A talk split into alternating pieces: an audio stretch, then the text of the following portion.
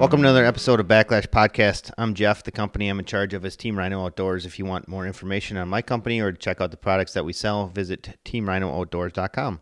And tonight I have two co-hosts again. We get graced with Carrie Hoppy one more time, and we already have Brad. Brad's a consistent producer here on the podcast, but Carrie's the only one around here that has fans, so we have to keep bringing her back. the uh, the company they're in charge of is Muskie Mayhem Tackle. And if you want more information on Muskie Mayhem Tackle, check out muskiemayhemtackle.com.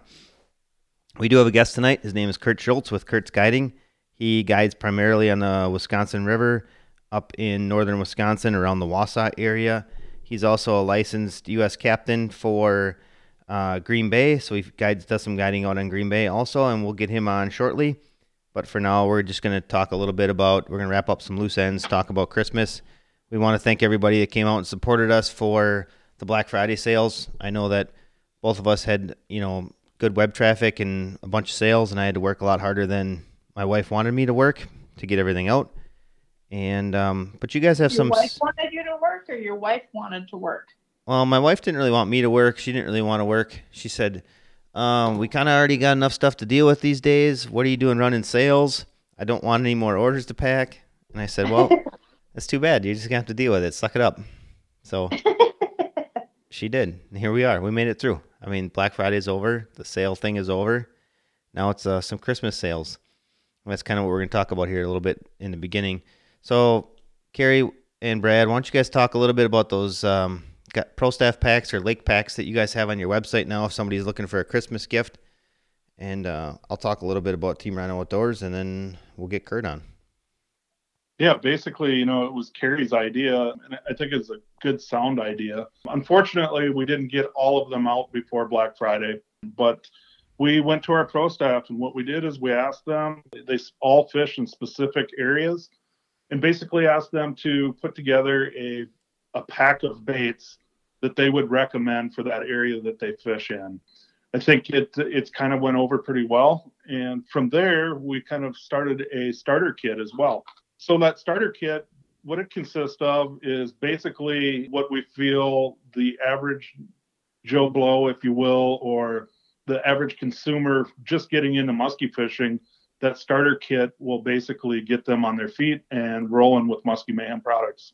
Basically, with your lake packs, you kind of have, I would imagine you have the variety of the muskie world covered Minnesota, Wisconsin, St. Clair, Green Bay, all that. That is correct. We're pretty uh, fortunate to have a great, solid pro staff. Um, these guys are they're on the water every day. They know what's going on, and when it comes to the blade bite, they choose Muskie Mayhem products. We are we can't be fortunate enough. Um, we really appreciate our pro staff out there. And if anybody wants to get in touch, you get find them, they just head out directly to your website. I'm assuming, and you can find them right there. That is correct as well. Basically, you can go right to muskiemayhemtackle.com and those kits are available. Carrie, can you share kind of how they'd look them up? Yep, there's a on the menu. There's uh, a bait packages menu tab, and you'll find them all under there. And as as we gain more pro staff, then we'll gain more packages. Excellent. If you guys are interested in gift cards, you can check out Team Rhino Outdoors. You can find some gift cards. It's an e-gift card, so you can send that right out to your, you know, whatever you want to get it to your email. You can get it literally if it's December 24th and you need something for Christmas Day, or even if it's Christmas Day and you need something for Christmas Day, if you have access to a printer, a cell phone, an email, whatever, you just go on there, get your gift card printed out. I'd imagine you guys have the same option for customers on your end, right, Carrie? We do. We do, yeah. Same thing. It's an e gift card. So, yeah, if you want it Christmas Day or need it need it Christmas Day as long as you have access to a printer or and are able to forward an email you can uh, you can get those immediately. That's a that's a pretty slick deal. I, I was unaware that you could do it like that. So, I mean, I'm not too involved on that social side, if you will. Not too involved. he's not involved at all. I think, I think that's called non-existent. Yeah, he's not involved at all. that's not true. I had to come up with a kit. So I mean, heck, he can't even set up his own voicemail on his phone. So I can. I choose not to, Jeff. I'm training people to text me. How's that? Well, it works. so, anyways, getting back to uh, Christmas, if people are looking to get gifts from either us, Team Rhino Outdoors or Muskie Mayhem Tackle. I know that for a fact that USPS is running behind, UPS is running behind. It's we'll we'll ship everything daily, and we'll try to do everything we can to make sure you get it to Christmas. But we prefer that you don't delay a ton longer than what you hear this podcast because right now I know even priority mail is taken up to a week right now with USPS. And I had some UPS packages that were supposed to get delivered last Tuesday, and they finally came yesterday. And for anybody that cares, this is probably the most recent or most up to date podcast you're ever going to get. Today is December 10th. Tomorrow's December 11th. It's literally three o'clock in the afternoon, and we have less than what is that? Nine hours, probably ten hours. Oh no, wait, hold on. We got 14 hours to get this one out. So I got to get to editing as soon as we're done here. But anyway, so that's what that's the latest. Today's December 10th. If you guys need stuff for Christmas, don't delay. Get either hit up muskiemayhemtackle.com, check out teamrhinooutdoors.com. We can get you your stuff out yet for Christmas. And one last thing we should probably talk about would be shows. I think the first show for both of us is going to be the Chicago Muskie Show. I don't exactly have the dates. I'm guessing it's somewhere in January, what, 17th, 18th, 19th, somewhere in there. Anybody know? I, I think that's what it is, but I'm going to look right now. I think it's the third weekend, correct? Uh, yeah, I believe so, because it's a short week to the first week, and then the second weekend, I think, is Ohio. So I think we're the third. Yeah, that's uh, what I believe it is. Um, I'm looking. I'm looking. So, for any of our Ohio listeners, neither of us are going to be in Ohio. We were in Ohio last year. Unfortunately, I can't find too many people that are willing to make the trip to Ohio with us. I wanted to be there again this year, but it just didn't happen. So, our first show of the year for both Team Rhino Outdoors, Muskie Mayhem Tackle, would be in Chicago, and that's at um, where the heck is that? What's the place called in Chicago? Is it Pheasant Run? There you go. Pheasant Run. I knew somebody would be able to help me out. Anyways, so it's um, at Pheasant Run. And Carrie's going to give us the dates. The dates are Friday, January 17th through Sunday, January 19th. I have to correct you a little bit though. We personally won't be in Ohio, but John Betty from Stealth Tackle will have some Muskie Mayhem tackle stuff in Ohio for us. So if you're looking for Muskie Mayhem tackle, look up John's booth and he should have it there for you. Well, that's even more special to me because nobody is going to have Team Rhino Outdoors custom colors in their booth for me. I don't. I'm not that special. Apparently, nobody wants to take 40 feet of booth to set up for me. I don't understand. No, we we get a couple feet from John, so 40 to a couple. You know. John's really multi-talented. He's going to have some aqua traction mat with them. He's going to have your stuff. He's going to have his own stealth tackle stuff. Like, holy cow! Yeah. Might as well just go visit John's booth and then hit the road. he's, it sounds like he's going to be direct competition to Team Rhino Outdoors. It does. It does. It sounds that way. Him and I are going to have to have a talk. I don't think so. Yeah, I'm not too worried. Anyways, he'll get a chuckle out of that, though. He should. He doesn't listen to the podcast, anyways. He's too cool for that. Oh, okay. Say, I only listen to it when I when I'm on it. I have to listen I mean, to it like three times. Well, that's because you're the editor and yeah. chief. I'm not the chief. I'm just the. I'm just like the gopher. So you want the dates for the Milwaukee show since I'm here? I mean, we might as well give them. We'll give them a few more times. We're actually, I think we're gonna maybe even try to talk to Mike, the promoter from the Chicago and, and Milwaukee shows, aren't we? Maybe didn't we talk about that briefly? Yeah, I think it would it'd be a good idea. We give people a, you know, kind of an overview if you're new to muskie fishing, what's going on at these shows. I don't want to get too crazy talking about shows yet. It's not quite January. Maybe in one of the next two or three episodes, we'll talk more and more about shows, but we just want to give everybody an idea, something to mark down on their calendar. But Carrie, why don't you give us the Milwaukee date shows, and then we'll go we'll go dial up Kurt and talk to him. Milwaukee Muskie Expo is February fifteenth through the seventeenth. Sounds good. I guess the only thing other show that we want to talk about, or just two other ones that will that Team Rhino Outdoors will be visiting, and that would be the uh, Wisconsin Muskie Expo in Wausau. That's sometime early March, March I don't know, I want to say seventh, eighth, and 9th. and then we're in Minnesota along with Muskie Mayhem Tackle. And that one is at the end of the month. They moved it. It used to be back to back with Wisconsin. Now it's towards the end of March. March 27, 28, 29. There you go. So, all right, there you go. We got a few announcements out of the way. Hopefully, we didn't bore you too much. This is, I think, episode number 36. We appreciate everybody listening this long. And uh, let's go talk to Kurt. So our guest tonight is Kurt Schultz with Kurt's Guiding Service out of Wausau, Wisconsin. Kurt's also a licensed U.S. captain. And He does a little bit of fishing out on Green Bay. Kurt, thanks for spending some time with us this afternoon. Hey, thanks for having me. So, Kurt, typically when we get a new guest on that we haven't had back on the podcast, we get a we like to get a background on them a little bit, kind of figure out what they're up to, what they're doing, what got them to where they are now, what got you into muskie fishing, got you into fishing in general. Because as far as I know, do you primarily only guide for muskies, or do you kind of give it? A, is it a multi-species deal also? Well, I like to guide for pretty much anything: bass, walleye, muskie. Primarily, I'm probably known more for muskie, I guess, because uh, that's what I started out doing was pretty much just all muskie. Basically, started back out 1999 when I first started. Um, I've always loved fishing and spent every hour I could on the water.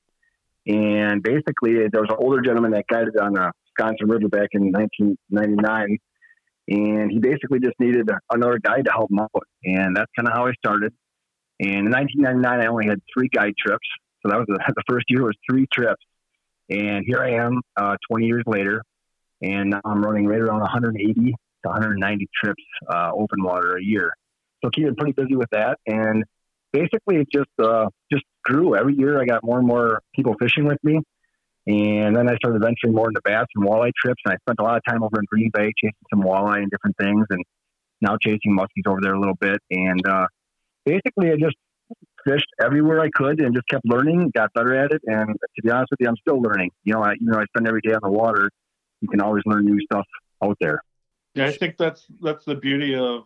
I don't care who you are, Kurt. You know, I mean, if you're not learning on the water, probably hang it up I mean, we're all learning, and I, that's the beauty of muskie fishing for sure, and all fishing. Oh, for sure. You know, one thing that I've learned over the years, you know, when I take people muskie fishing, and, and, and maybe I'll have some suggestions. Hey, we can just throw these lures today, and these are the baits that are hot. And they'll say, well, I like this bait. My grandpa gave me this bait, and and they'll throw that bait, and I'll think, there's no way they're going to catch a muskie on that bait. Well, sure enough, within an hour, they catch a muskie on that bait, and you think to yourself, well, sometimes you just got to be a little more humble and realize that just what you know all the baits that we want to throw aren't always the best. That there's other baits out there, and that people have great great ideas, and and sometimes it's amazing. One person will catch a muskie in my boat, and the next day I'll go and buy three or four of those lures, so I have them in my boat.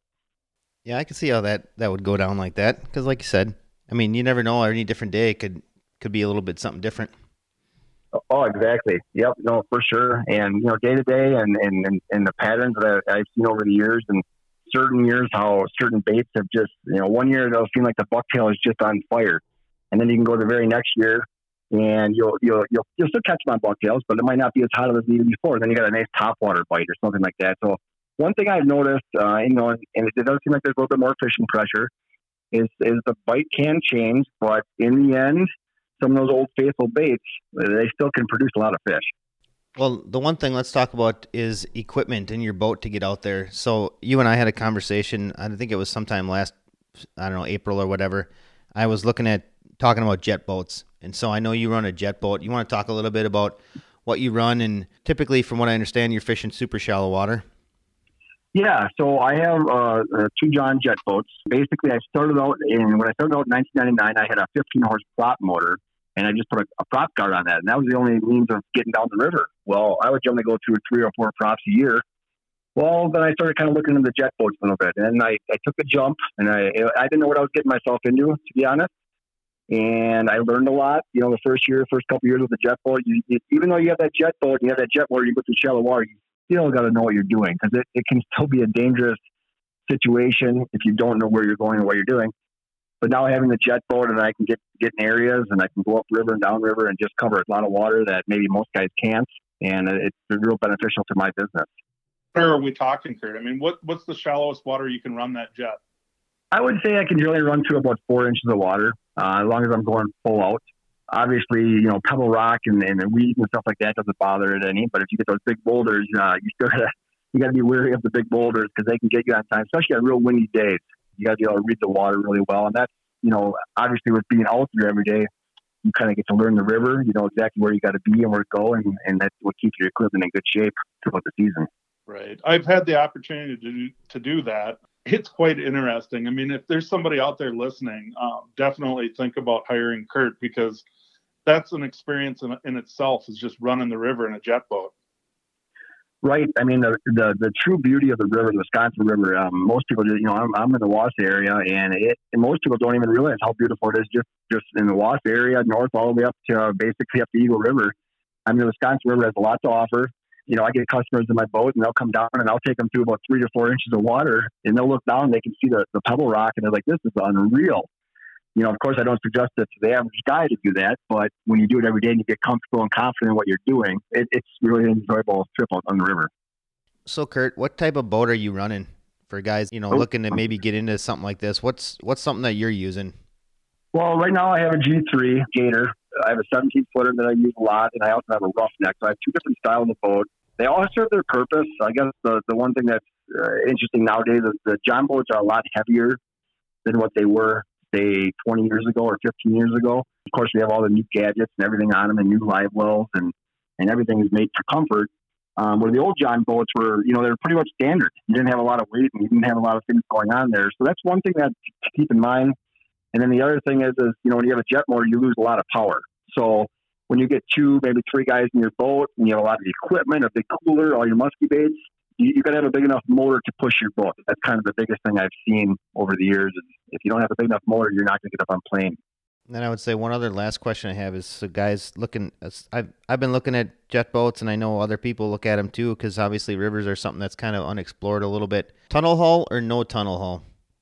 So I do not go with the tunnel hull. I originally in 2003 when I bought my first boat, my brother lived up in Alaska, and basically he told me that a lot of the guys up in Alaska never use tunnel hulls.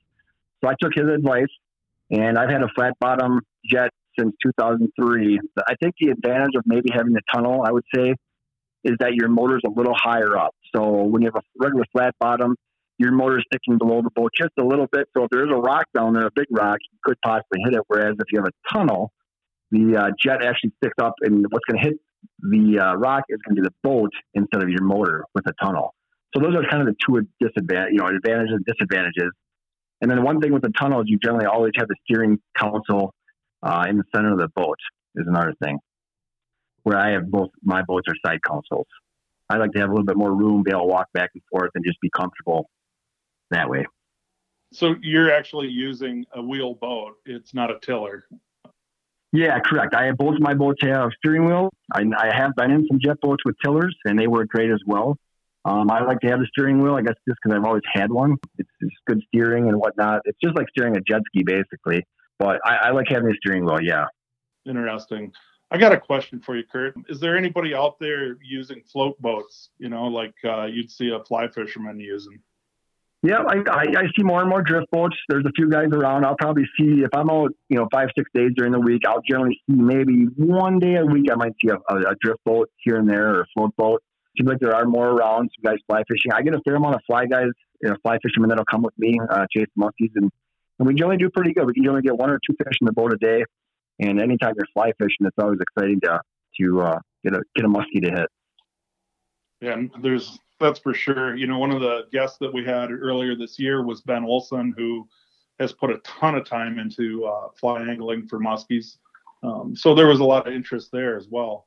But um, right, I mean, it, there's a lot of opportunity. You know, I know a lot of guys. Uh, you know, some fly fishermen think they got to be in a drift boat, but obviously, I think there are some advantages. To be honest with you, in a in a, in a, in a John boat with a jet motor, just for the fact that you can hold guys in position uh, really well in, in the current fly fishing, and you, and you can go up and hit spots again. You know, a lot of times the drift float down, you're kind of past those areas, and it's hard to get back to unless you have a motor.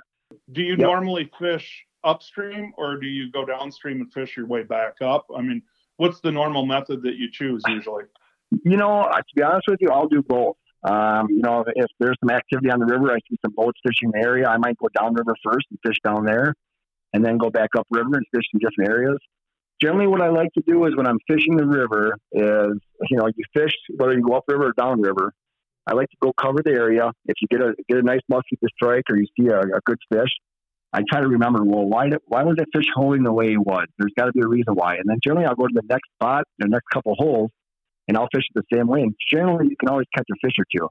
Um, a lot of days, the muskies will hold the same way in different holes, and it's just you know it's something that I've learned over the years. Is, there's patterns to where these muskies are at and what they're doing. That makes sense. How big are the? How big is the river that you're fishing generally? I mean, is it, you know, 100 feet across, uh, 30 feet across? I mean, what what's that river look like? Uh, I would say generally it's going to be 100 feet across. I would say most areas. You know, when you go way up river, you can get some narrower spots, but at least 100, 100 feet for sure, even maybe even bigger.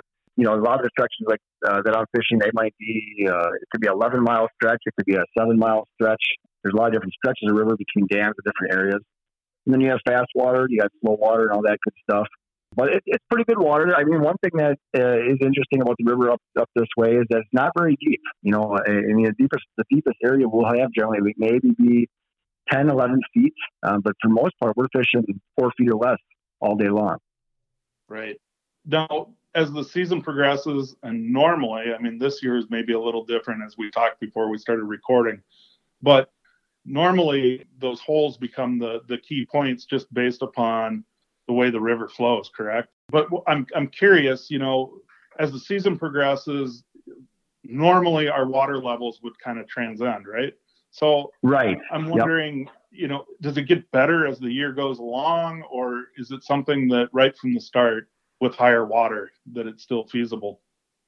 Yeah, we I started right away the first weekend, last weekend uh, in uh, May there. Um, I start musky fishing right away, and to be honest with you, it, it's good from the beginning all the way to the end. This year we've started with high water, and to be honest, we've never got low water this year. I mean, we've never, and, and right now, even by our river right now, it's still high. Obviously, we get some ice now, but we had so much rain this last summer. It was just so consistently high that it was it was kind of amazing to me. I, I can't ever say I can remember it being this high uh, for the whole entire summer like it was which made the fishing a little bit different. We had to maybe, you know, figure out their patterns a little differently, but the fish were willing to bite. So with the high water, I, I didn't seem to have a huge problem unless it's real high and muddy. That's where you, you kind of run into some problems. With that rain, was it a lot muddier than cloudier than normal? Um, not really, because I think it was just so consistently high that we did have a little bit of high, you know, mud and, and darker water maybe a little earlier, but I think the river just got used to that and it was kind of cleaned up and it just never really gotten much muddy after that. What's the primary structure that you fish? I mean, is there good weed beds out there? you mostly fishing rock structure, wood? What what is it that you're generally targeting? I would uh, mostly we're just targeting rock structure. You know, we're, t- we're targeting areas where you, are going to go in like two to three feet of water, and then you're going to have little holes that drop down in like maybe four, maybe five feet. And those holes will run maybe 200 yards, 300 yards, depending on the hole. And just basically figuring out where those fish are holding in those areas, kind of their happy place. Um, there is some weeds. You know, midsummer there was a good, a really good weed base this year, and which made the top water bite phenomenal at times. And that was fun because we had high water, so you're able to throw right over top the weeds with not, you know, getting a lot of uh, weeds in your on your hooks and whatnot. So basically targeting mostly rocks early, and then as the weeds move in, you're targeting the weeds and the rocks. And then late season, of course, then you're targeting just about everything, wherever you can find any kind of bait fish or anything. That's what you're targeting later on in the season.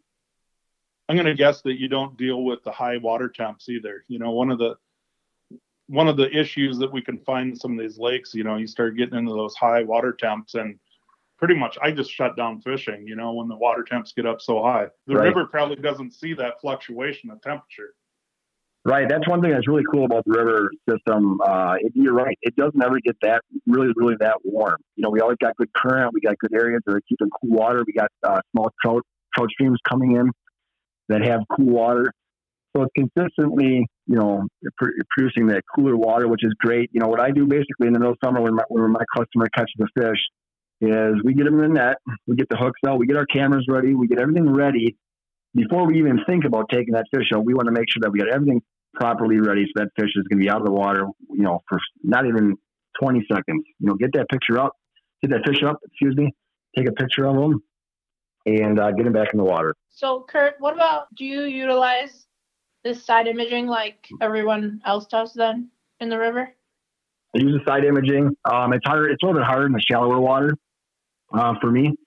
But like in a little bit deeper holes, I definitely will scan the water and and um, basically, to be honest with you, when I I fish the river so often, I know where these fish are going to be holding.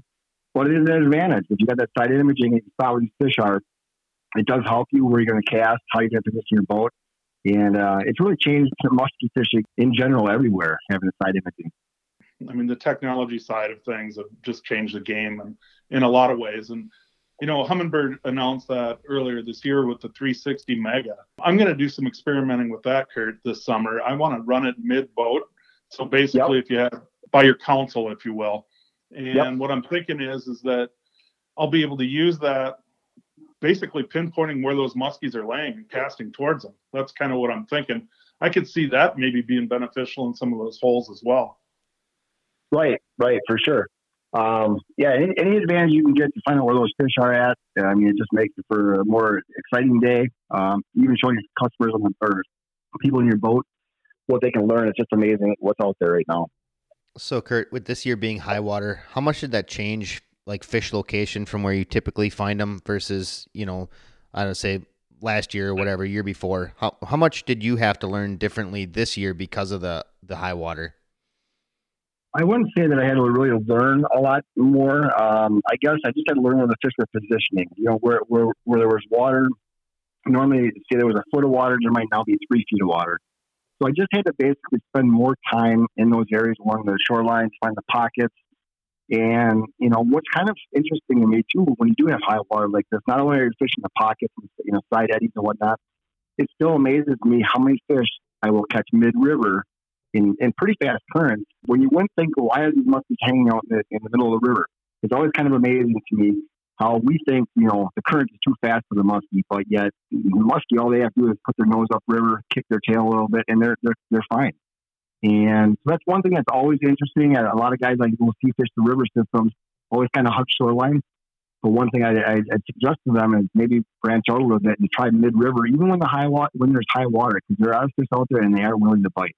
So did that also change your tactics then too? As far as I mean, I would imagine typically you're t- a lot of top waters, a lot of bulldogs, potentially some Suicks, things like that. Yep. Where you did did you end up using more crankbaits, bulldogs, medusas, whatever rubber baits this year, or or did you pretty much find that the same old stuff worked from year to year? Um, I did use a lot more rubber this year. I did use some more weighted stuff. You know, normally I'm always using you know shallow shallow dogs, shallow medusas, just different things to you know stay up high one of the greatest baits this year for me, to be honest, was a weighted Suick. You know, normally I hardly ever use a weighted Suick, but when you have high water, you can get away with it. You get that bait down a little bit. It, it sure makes for a different, you know, a different year for me. It just seemed to me I had to put a little weight on some of my baits this year to get them down a little bit. You're right. I wasn't able to use, you know, my good old, all my old top water baits and stuff that when there's days I need to get down, I was using weighted, weighted baits pretty much you know the few guys that I know of that target fish on the rivers. That's the same kind of thing that we that we saw. I fished a I wanted to get out with you at one point, but it just didn't work out. But I also fished a trip with Noah Binsfield over in Minnesota, and it was the same kind of thing for him. He uses a lot of he uses a lot of you know bucktails. We caught a few on rabbit squirrels. We caught another one on one that he yep. makes, and he also uses a lot of top water. And those are like we started breaking out you know bulldogs, and we started breaking out hellhounds, and he was he was kind of thrown off a little bit because he's like typically this isn't what I do. We either throw bucktails or we throw top water baits through probably 75% of his of his season. That's what I would say. He that's typically the tactics he's using. Right, I would I would agree. I mean, eventually just kind of had to adjust to it. You know, something that you know maybe we weren't used to doing, but all of a sudden figure, well, we got to get our baits down a little lower in the water column than what we're used to. And uh, you're right. I mean, it, it, I was using weighted squirrely birds. I was using all kinds of different things, hellhounds. Like I said, even the medusas or even the bulldogs. I mean, you throw them all, let them sink down a little bit, and then work them in. Where normally you got to work them in right away, or you're going to be snagged up for sure. And uh, that was a little adjustment this year. And uh, but it, it, was fun. It was fun using different baits, different technique a little bit, I guess you could say. And again, you're always learning. You never stop learning. High water, low water, you got to adjust and uh, and put fish in the net. So typically, do you prefer a high water season, or are you or are you fine if we have low water? What's easier for you? I know some of those spots have to probably be get, difficult to get into if you're running too low water. Right. I like low water just for the fact that the fish are definitely more in certain areas. One thing with the high water, they can spread out a lot. Um, they, you know, they can go pretty much anywhere when you got that higher water. But when you have lower water, it does seem like they definitely concentrate in certain areas and it's just easier to, to target them. But with that being said, some years, even when you have the high water, it seems like you catch more fish sometimes when you have high water. So it's just, I, I guess my preference would be a little bit lower water. But uh, again, one thing I've noticed too, when you have real high water, you know, we get some flooding this year was, like I said, consistently high. But other years, you know, when the river's low all summer, and then all of a sudden you'll get maybe, uh, let's just say you get a couple inches, two or three, four inches of rain in, in like a week and a half or two weeks. Uh, what happens is all of a sudden you get that high water. It's almost like a flood stage for a couple of days. Well, then I'll start fishing in these same areas, and all of a sudden, you'll, new, new fish will move in. Like I think what happens is the water gets high, and it's kind of like a, a mid river run where the muskies just run up and they, they're in different holes now. And it's, it's kind of interesting how these fish move around in, in with fluctuating river water. Well, based on what I can tell so far this winter, it doesn't look like you're going to be dealing with low water to start the season out next year. You probably get what two feet of snow already. Yeah, it's amazing. It's amazing how much snow we had. You know, I was up a couple weeks ago. I was up ice fishing already, uh, the week before rifle hunting actually, and I went over the river. I, it was just amazing to me how high the water was. And then now we got all the snow. It's it's definitely not going down anytime soon. No, it doesn't appear as though it is. It's going to be another one of those kind of seasons. So one one other thing we talk about on the podcast a lot, and it's talked about in muskie fishing a lot, is moon phases.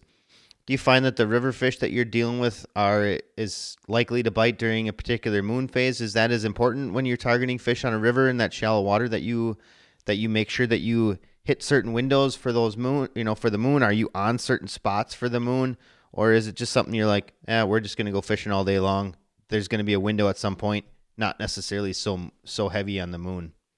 Well, so I mean, every day, every day before I start my fishing trips, I generally will always look at the moon phase or the night before just to figure out what time we're meeting my customers and what time we want to be on the water.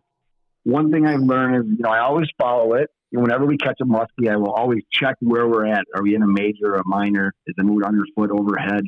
Those are things I always look at. So sometimes it seems like it makes perfect sense. We got to be on the, the you know, moon underfoot, or we got to.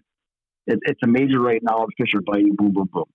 And some days, like I said, it, it works perfectly. But then there's other days where you have these, you know, majors and you're not seeing any fish, and all of a sudden you get that bluebird day and there's nothing going on, nothing going on at all, and all of a sudden you might catch the biggest muskie of the summer.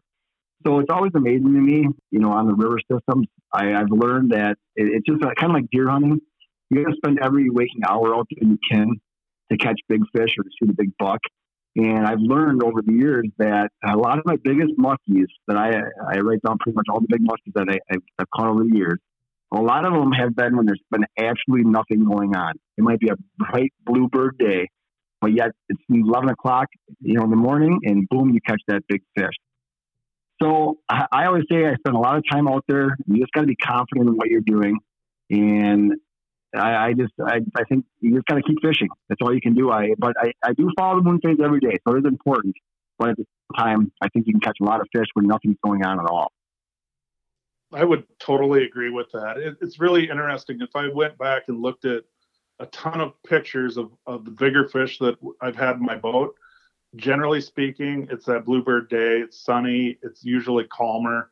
It's really strange. But I mean, don't get me wrong. Wind can generate fish, but it, comes to big fish, a lot of times it's the days that you would think really aren't your classic musky day.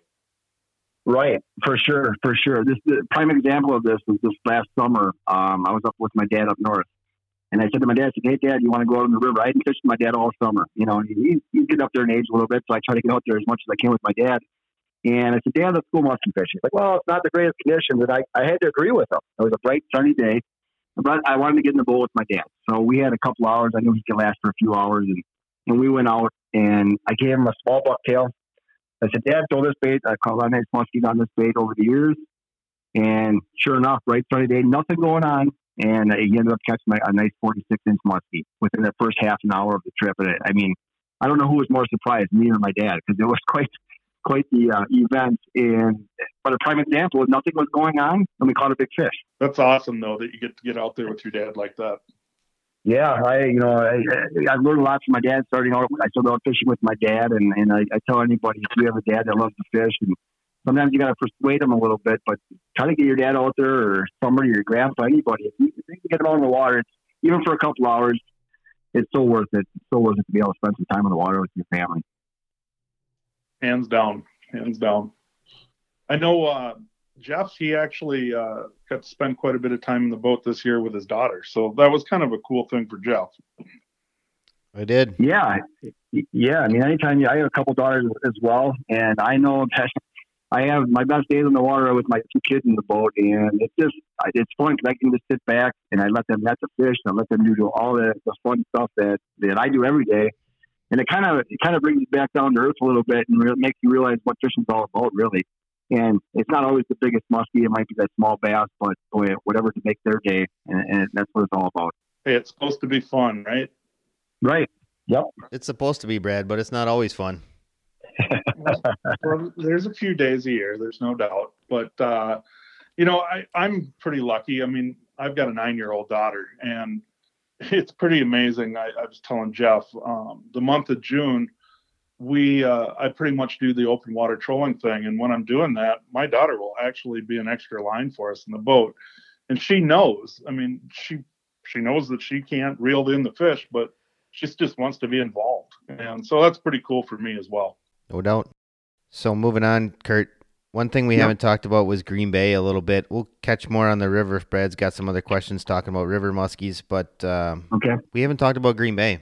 How much do you get out to Green Bay? Do you guide on Green Bay? Is that something that that you spend a lot of time yeah. out there?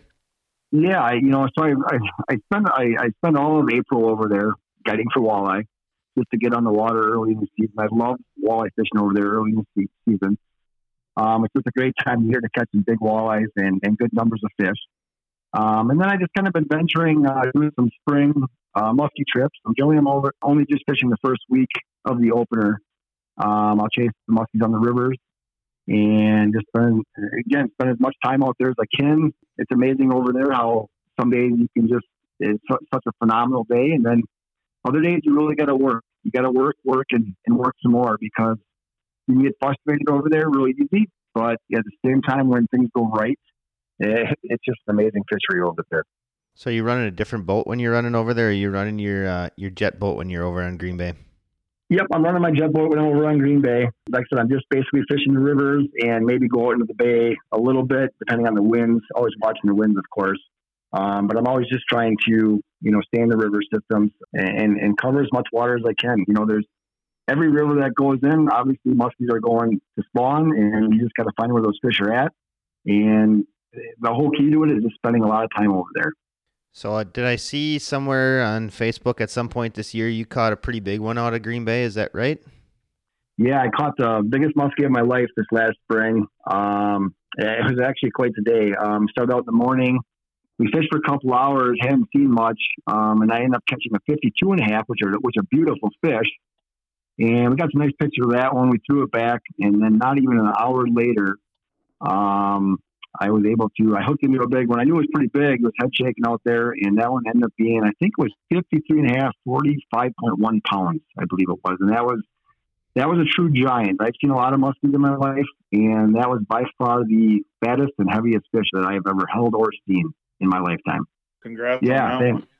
Yeah, thanks. Oh. Thanks. That was that was a great fish. I spent a little bit of time over there, and I was over there this fall. Uh, I'm, uh, you know, talking about high water and talking about runoff and what have you. Green Bay is going to be in trouble next spring, I think, uh, with runoff. I mean, the water is so high. what, right. what do you think's going to happen over there? Well, that's amazing. Um, you're you're absolutely right. You know, you go up in those early in April, last April, I was surprised at how high the water was, and now we even have higher water it's going to make for an interesting spring. Um, I think you know a lot of fish are going to go up there and spawn yet. I think a lot of the walleyes, you know, they're going to go either spawn in a lake or they're going to run way up that river, spawn real fast, and get get out of the river system. I like to have a little bit lower water, obviously, with the walleyes in spring, just for the fact that they come up there, they do their spawning thing, and it's a slow process. But I believe when you have the higher water like that, a lot of times those fish they come to those mouths of the river, they cruise up to the dam, they do their thing, and they turn around. And they're pretty much heading right back because the, the current just pushes them right back to the bay. So it, it can make for a challenging year for sure. Um, but it's amazing. You know, you look back, what was it, 10 years ago or so, the bay, the Green Bay was really, really low. Everybody was worried that we weren't going to have any water for the people's docks and everything. And now we're at the point where it's like, wow, what are we going to do with all this water? Yeah, well, it's still a problem for the docks because uh, they're probably not going to put them in. exactly. They, they can't win. They can't win I. I was I was flabbergasted, and I think I talked about it briefly on a, another podcast. But we had 40 uh, some mile an hour east winds when I was over there in October, and it it was brutal. I mean, a mile uh, a section road, if you will, a mile away from the bay on the east side, or excuse me, the west side, and there was flooding there. I mean, it's it's amazing when that wind builds up out there, the kind of flooding that they're seeing. Um, a lot of houses underwater, you know, six, eight inches underwater. I don't know. It's a scary thing. Right, and I, I, and I also wonder what it's going to do for the weed beds. You know, for those muskies out in the bay, are, are weeds going to, to need enough sunlight in some of those areas for those weeds to grow up next summer, or are they going to have you know bad bad growth? And, and it's going to be interesting to see how that that all plays out in the next couple years here. Yeah, there's no doubt about that. It's crazy how many different factors we need to we need to uh, take into account when we're trying to chase these stupid fish. Not only do we have to factor in the fish themselves, which can be a pain in the butt to start with, then we got to try to factor in, like you said, high water, weed growth, where they, you know, especially on Green Bay, because they, you know, I mean, it's a mass, it's a massive area. I still always say it fish is kind of small compared to how big it is, but right. it's always those yep. things that you need to keep in your back of your mind to try to check, you know, all sorts of different places. It's right. Just when you For think sure. you got them figured out, you don't have them figured out.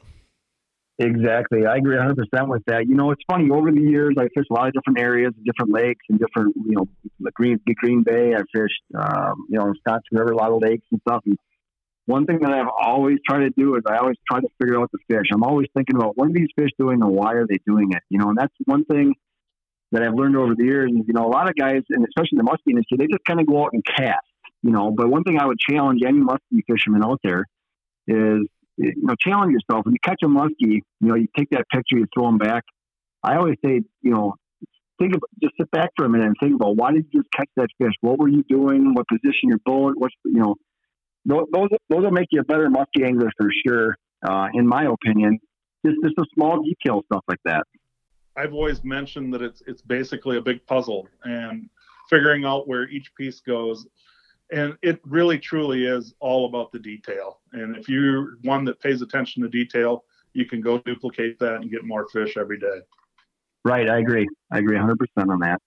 So, Kurt, if um, somebody's looking to get started fishing rivers, you got any tips? Anything you can kind of point them in the right direction to get them maybe halfway started? I know you know we don't want to give away all the secrets because we still do want people to hire the guides that we have on the on the podcast, and again, we'll let Kurt talk about his guide service at the end if anybody's interested in booking a trip with him.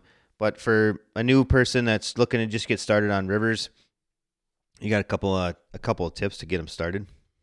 Sure. Um, one thing for sure that I would say is if, if you don't have a boat, you know the river's a great place to go. If you don't have a boat, there's a lot of access to public access places. Um, you can you can never go wrong at a dam. If you can find any kind of dam along the Wisconsin River, there will generally always be muskies there. It's just that's where a lot of the, the bait fish are. And there's always muskies up at those dams. Um, so that's a great place to start for someone that you know maybe doesn't have a boat. Now, whether you have a, uh, if you do have a boat, you know there's areas that you can get into that with use use a prop, you know, 40, 50 horsepower motors, and you, you're fine. But then there's other areas that are, are city water areas. You just got to take your time and learn those waters. Maybe canoe it, kayak it, however you want to learn it. And then the main thing I would say, as far as you know, you, you can use small lures. Everybody wants to use, you know, big big baits. Um, like Green Bay, you're going to go over, you're going to probably throw cowgirls or showgirls or number eight, number nine, whatever.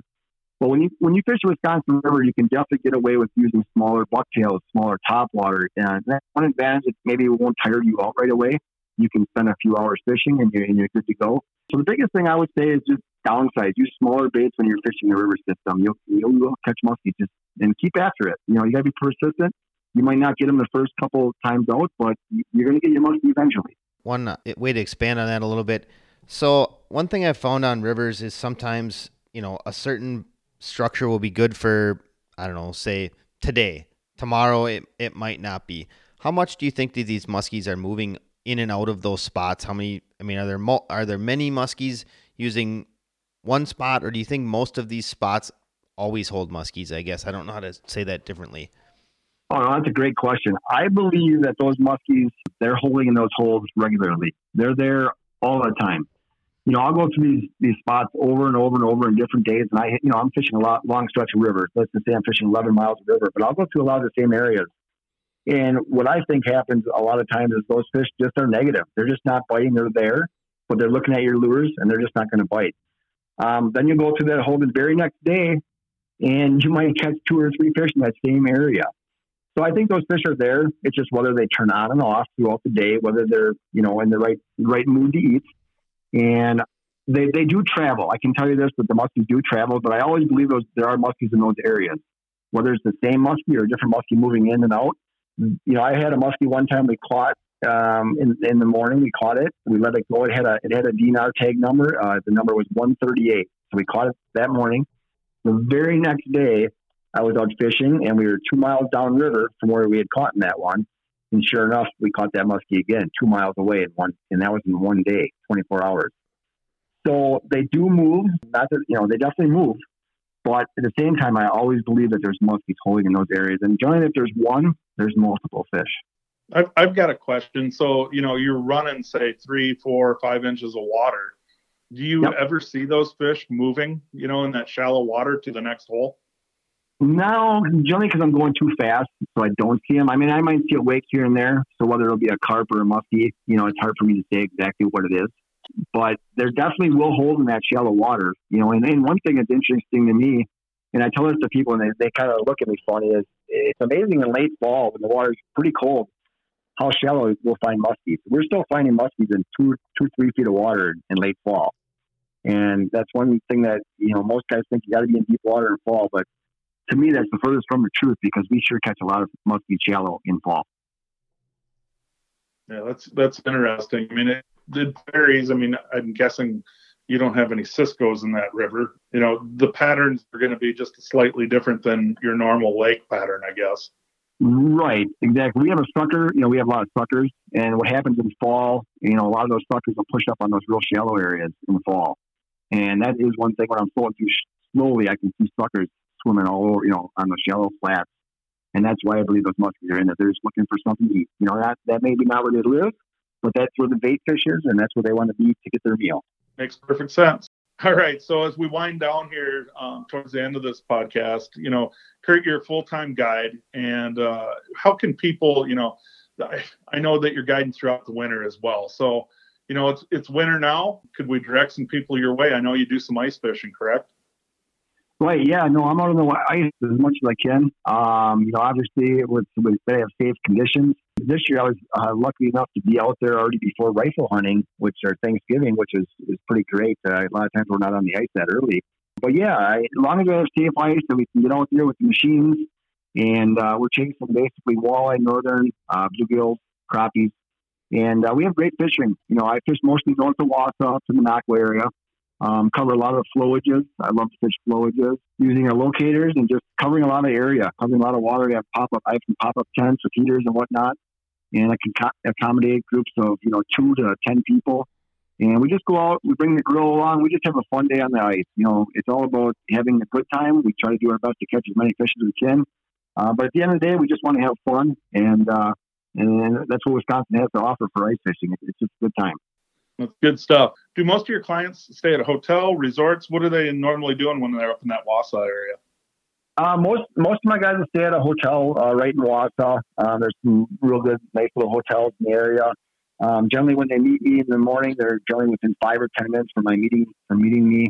We get started in the morning and uh, we get out in the water or get up on the ice, and uh, we get our day and, and catch a lot of fish and have fun. So, Kurt, do you get do you uh you doing any shows this winter? To for guys to come out and talk to you if they want to see meet you at a show? Do you are you doing any this year? Uh, as of right now, I think I'll be at the Madison Fishing Expo, and then I'm also going to be at the Western Muskie Expo. Um, as of right now, that's what I have planned. So, and I might venture out and, and, and get to a couple more muskie shows, uh, just depending on my schedule and how things go uh, throughout the winter. Um, but yeah, I'm always looking forward to meeting new people and just talking, talking fishing and, and answering questions and just helping everybody else get you know get better at the sport. That's what it's all about. So, Kurt, one thing we asked in earlier podcasts quite a bit was patterning muskies. We are always trying to get people to help them catch more muskies. So, if you're on a certain pattern for, let's just say yesterday you were catching them on bucktails, today is a new day, you're not catching them on bucktails, it's been a couple hours. How long are you going to stick to that pattern before you try to change something up? Or I mean, or are you going to be change, changing something up from day to day right away just based off of what you see from that day? Can you kind of give people an idea, you know, how long you stick to a pattern? Right. Yeah. If I go a few hours, you know, if I go a few hours and say we're say we're on a bucktail bite, and we we go a few hours, we're not you know, uh, obviously we're going to change colors a little bit and this and that. But if we don't see any fish, I'm going to change it up. You know, if it's a if it's a tougher day, and we're not seeing fish, I will generally go to a glide bait. I'll just you know right away go to glide baits, slow it down a little bit, and you know, hang that bait in front of their face and, and try to get them to eat. With that being said, there are days though I have certain baits or certain bucktails that you know if you stick with them long enough, you generally will will catch a fish. And that's one thing that I do see in my boat a lot of days is, you know, and customers that have been with me kind of know this. You know, we might have a tough morning. We might fish three, four hours and not see a thing on a bucktail, but they know that those baits, they're confident in those baits. And they know if they stick with them, they got a good chance of catching a muskie. And I do see that a lot where guys will stick with a bait and he will catch a muskie. And then I'll have another guy in my boat and he might change five, six, seven baits and he might not see a fish at all. So sometimes it's good to be persistent on one bait but I, I agree with you. It's tough when you're out fishing three, four hours and things aren't happening. You definitely got to change things up. And, and I'm, like I said, I like to slow things down when it's when it's when it's a real tough fight. I like to slow things down. So, but there are like I said, when the bait when it's going right, I will throw the same bucktail all day long. You know, that's one thing too is I'll see guys if they catch a fish, one fish, and then, then about a half an hour they want to change their bait, and I'll say, ah, you got to keep that bait on. That's kind of a hot bait right now. And boom, half hour later they catch another muskie on that same bait. So I, I like if you have a hot bait, I have no problem throwing that same bait all day long. I, I would agree with that, and I would also throw it, you know, consistently that week. You know what I mean? Until something else changes. And one of the things, as I'm guiding, what I'll do a lot of times is I might be the guy experimenting, and I'm going to have my clients using the stuff that I know has produced in the last days. So you got to experiment at some point. But uh, well, yeah, yep. Point? I agree. I agree 100%. I'll do the same thing. I'll be throwing, you know, maybe out in the middle of the river or something different, or just trying different bait, just to just to try to find a new pattern. You never know. There always there's a hot bait that goes. Um, this this this this fall actually, one of my hottest baits, which we hadn't used a whole lot, was a curly stew from from Suick Lures. You know, uh, the curly stew. We we ended up, uh, you know, it just got to be a hot. It was a hot week. We had three or four days in a row where that bait, you, you, it was the best bait on the river for sure. You know, and had I not tried it and caught one, I might not have never known that that bait was the one going. Well, I think that pretty much wraps up tonight's podcast for the most part. Kurt, if uh, people are looking to get in touch with you for a guide trip, what's the best way to go about that? Well, the best way they can do that is just contact me. Uh, my phone number is 755 571 7132. Otherwise, you can go to my website, which is kurtzguiding.net. And then you can also follow me on, on my Facebook page, uh, just Kurt Schultz from Wausau, Wisconsin. And that's the best way to, to kind of get a hold of me. Excellent. So, Brad and Carrie, you want to talk a little bit about Muskie Mayhem Tackle? Sure, we can sure do that. You can reach us at uh, muskiemayhemtackle.com or you can reach us both in Facebook and Instagram. And, and we're always looking for people to share pictures throw them at us. Uh, we'd be we'd love to share them on social media and just hear your story. Excellent. And if you're looking to get in touch with Backlash Podcast, uh, email us backlashpodcast at gmail.com. You can find Backlash Podcast on Instagram and Facebook. And if you're looking to purchase some muskie gear, whether it be custom colors or stock colors, check out teamrhinooutdoors.com. We have you covered in a lot of stuff. And like we had mentioned earlier, if you guys are looking for gift cards, check out muskiemayhem.com for gift cards. And we have gift cards available on our website also. So if you're looking for a last minute Christmas gift, even if it's Christmas morning and you forgot to get your dad, your brother, your cousin, your aunt, sister, mom a muskie gift, go to Muskie Mayhem Tackle, print it, you know, just purchase your gift card right there. You can print it right there. So we can save you even if it's Christmas morning with a gift card. Uh, once again, we just want to thank Kurt for coming out, spending some time with us, talking muskies, river muskies, something we don't talk a lot about on this podcast. Thanks again for coming out, Kurt. Hey, thanks for having me. Great talking with all you guys.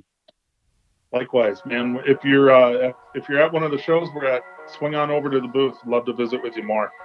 Sounds great. Thank you again for listening to Backlash Podcast. You guys all have a good night. Good night.